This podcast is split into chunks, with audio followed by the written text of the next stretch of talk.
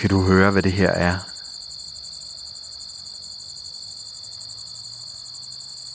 Det her er Italiens helt naturlige soundtrack. Et insekt og en lyd, som stort set er uundgåelig, hvor end man befinder sig i Italien. Og det bliver altså soundtrack for denne her episode. Mit navn er Anders Guldberg, og i sommer rejste jeg til Toskana for at besøge den italienske vingård Spinetta. Og for vores lyttere, som ikke kender så meget til det italienske sprog, så betyder Spinetta altså oppe på bakken.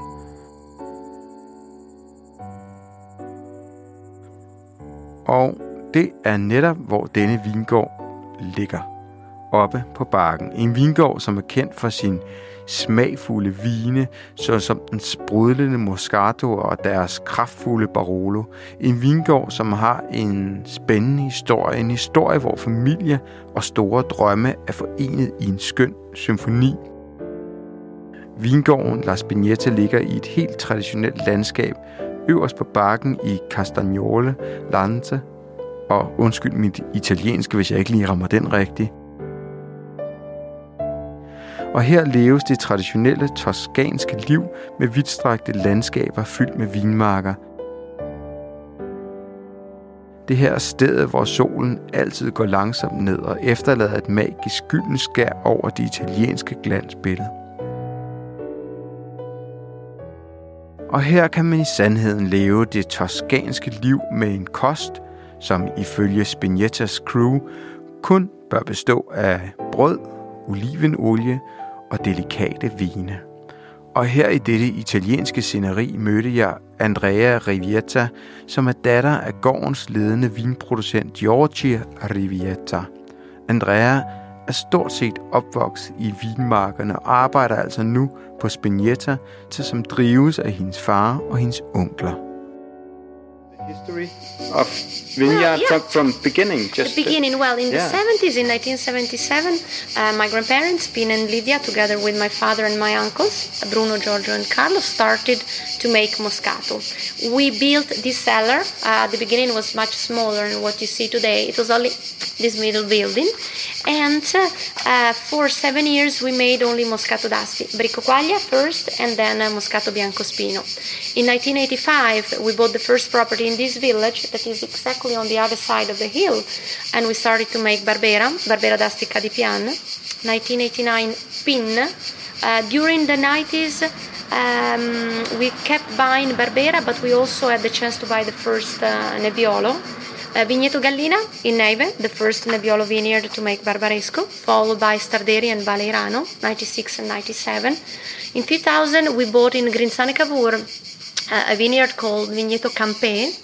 I dag arbejder der 65 medarbejdere på vingården, hvor 55 af dem arbejder året rundt i vinmarkerne. Vingården er i dag stadig 100% familieejet, og vingårdens historie er uafvigeligt forbundet med familiens historie og traditioner. I really, I grew up in the in yeah. the vineyards. I have memories of uh, us spending a lot of time in the vineyards, especially uh, when school was over. My grandmother used to take care of us, but we were four and uh, very loud. So if she could send us somewhere else, it was perfect. So we, we spent a lot of time. It was beautiful during harvest time. Harvest time is always a, a good time of the of the year because children can really help without making any damages. There are some other uh, works that you need to do in the vineyards that are more delicate. But harvest time is always a, a good time. Yeah.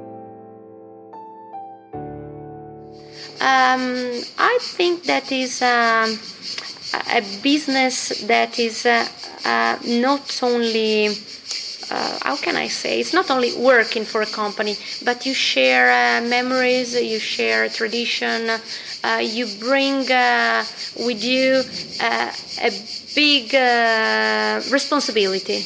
So we, we, we love what we do. It has not always been uh, been easy, but uh, um, it's now a very we're very proud of what we what we could do.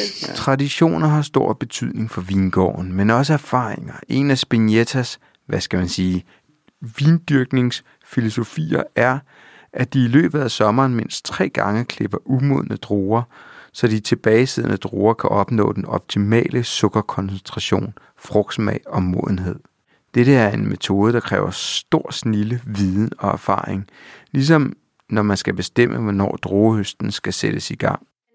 It's a, a very important time because you need to sample a, a big quantity of grapes to see if it's time to har- harvest. And it's not only you of course you check sugar content but you also try the taste of the grapes so before starting to to harvest you really walk and walk and walk and sample and try and see.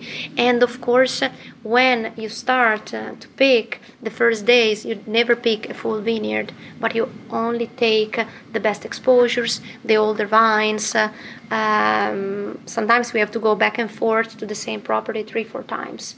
You know, my my uncle once told me that it doesn't get old to lose time in a way that you learn uh, you know where to go first.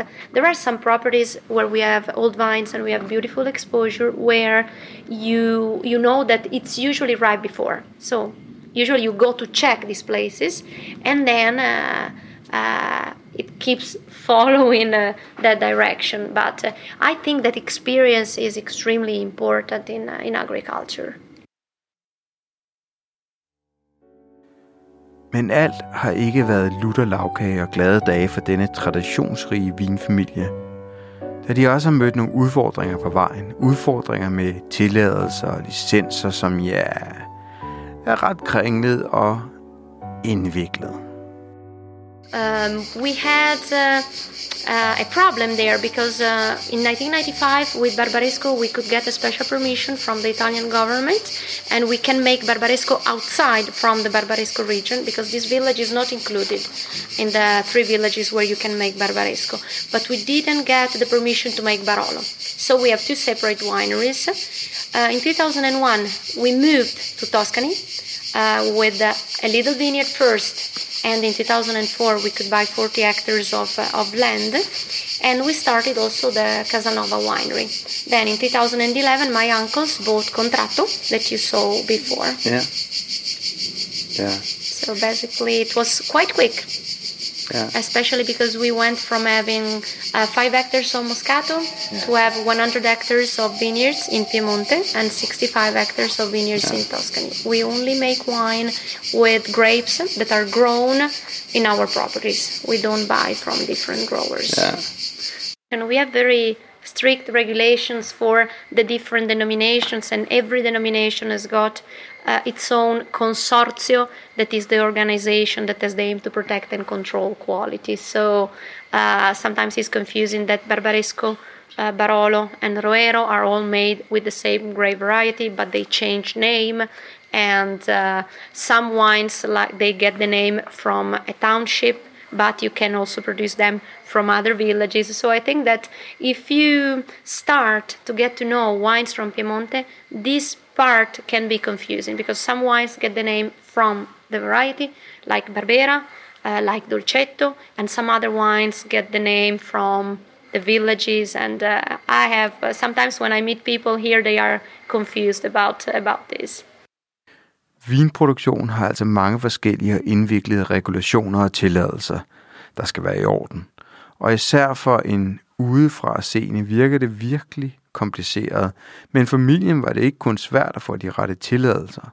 Man måtte også kæmpe med de lokale rygter i byen. Rygter om, at ja, de var helt loco-loco oppe på vingården og var lidt ja, byens joke.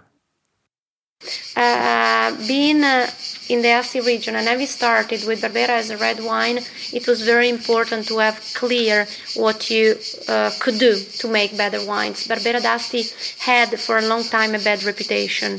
Uh, actually, it's quite easy. You need to grow a little quantity of, uh, of fruit. So the secret to make a good wine is to reduce the quantity. Uh, if you do that, you can have uh, uh, very good quality. It's not easy, of course, but nothing is uh, is easy. But if you start with that very clear in your mind, then you can end up with a, with a very good result. You need you need to drop fruit. You need to be afraid. When we started, it's a nice memory. When we started to make green harvest, our neighbors were mocking us. So going in the fields, getting the grapes that we cut, and go down in the village to show what we what we did. So we were uh, considered like crazy.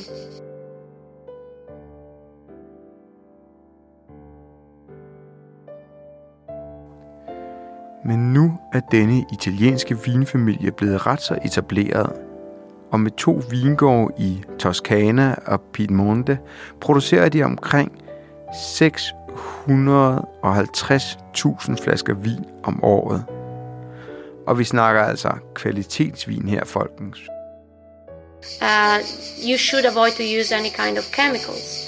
Um, no fertilizers. We have uh, decided to ask for the certification for organic wines since 2018, but we have not used chemicals in years. We don't use any herbicides.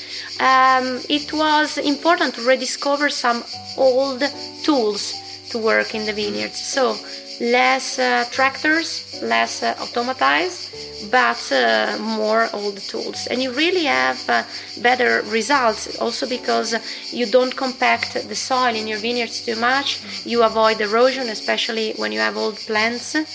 Uh, our workers have to work harder. At arbejde hårdt for vingården er ikke noget nyt for den italienske vinfamilie. For dem hænger hårdt arbejde sammen med respekten for faget. And it's it's funny because uh, uh, many years ago, when um, some wineries started to uh, use barriques instead of the big casks, there was a lot of talking about uh, modern wineries. But what we do in the vineyards uh, is the same that my grandfather did 50 years ago. You don't invent anything new. You need to to respect and you need to be to be careful with uh, with what you do. Fremtiden ser lys ud for Spinetta. Jeg spørger Andrea, om de har nogle nye fremtidsplaner. Well, uh, we have a little project for uh, olive oil production in Sardinia. My father moved to Tuscany uh, 15 years ago, and uh, in Tuscany we produce also olive oil. When we bought the property, we found olive trees and we decided to keep them. And then we had the chance to buy land in Sardinia, in the southern part. The area is called Sulcis, and there we planted uh, olive trees. Mainly, we grafted uh, on the wild trees, and uh, so this is a newest project. We are doing um, a little uh, agriturismo in Tuscany, close to the winery, because when we bought the property, there was a theater included. And so now we are doing that renovation. My uncles have a lot to do with the new vineyards in Bossolasco. I'm sure Anya told you about the new property for production of Alta Langa. And uh, you never know. Every year something new comes up. so Spinetta er vingård, hvor familie og traditioner er de dominerende ingredienser i deres vinproduktion. Man kan næsten smage stoltheden i vinen. Men hvad er Andreas stolteste øjeblik? Many. I, I think that just just start. uh, just take one at a time. I No. think that uh, we got, for example, for Moscato, we got um, an award that was very important in Italy called the Tre Bicchieri, and nobody else has ever had a Tre Bicchieri with Moscato before. Uh, starting to make Barbaresco was a very big achievement, also because we are just outside from the region, so it took time before we had the chance to buy to buy the vineyards. Uh, um, many, many, many things. I'm, I'm happy because uh, uh, with the, I mean, to have success, you must be willing to to work very hard. But we are very proud of uh, what we could do.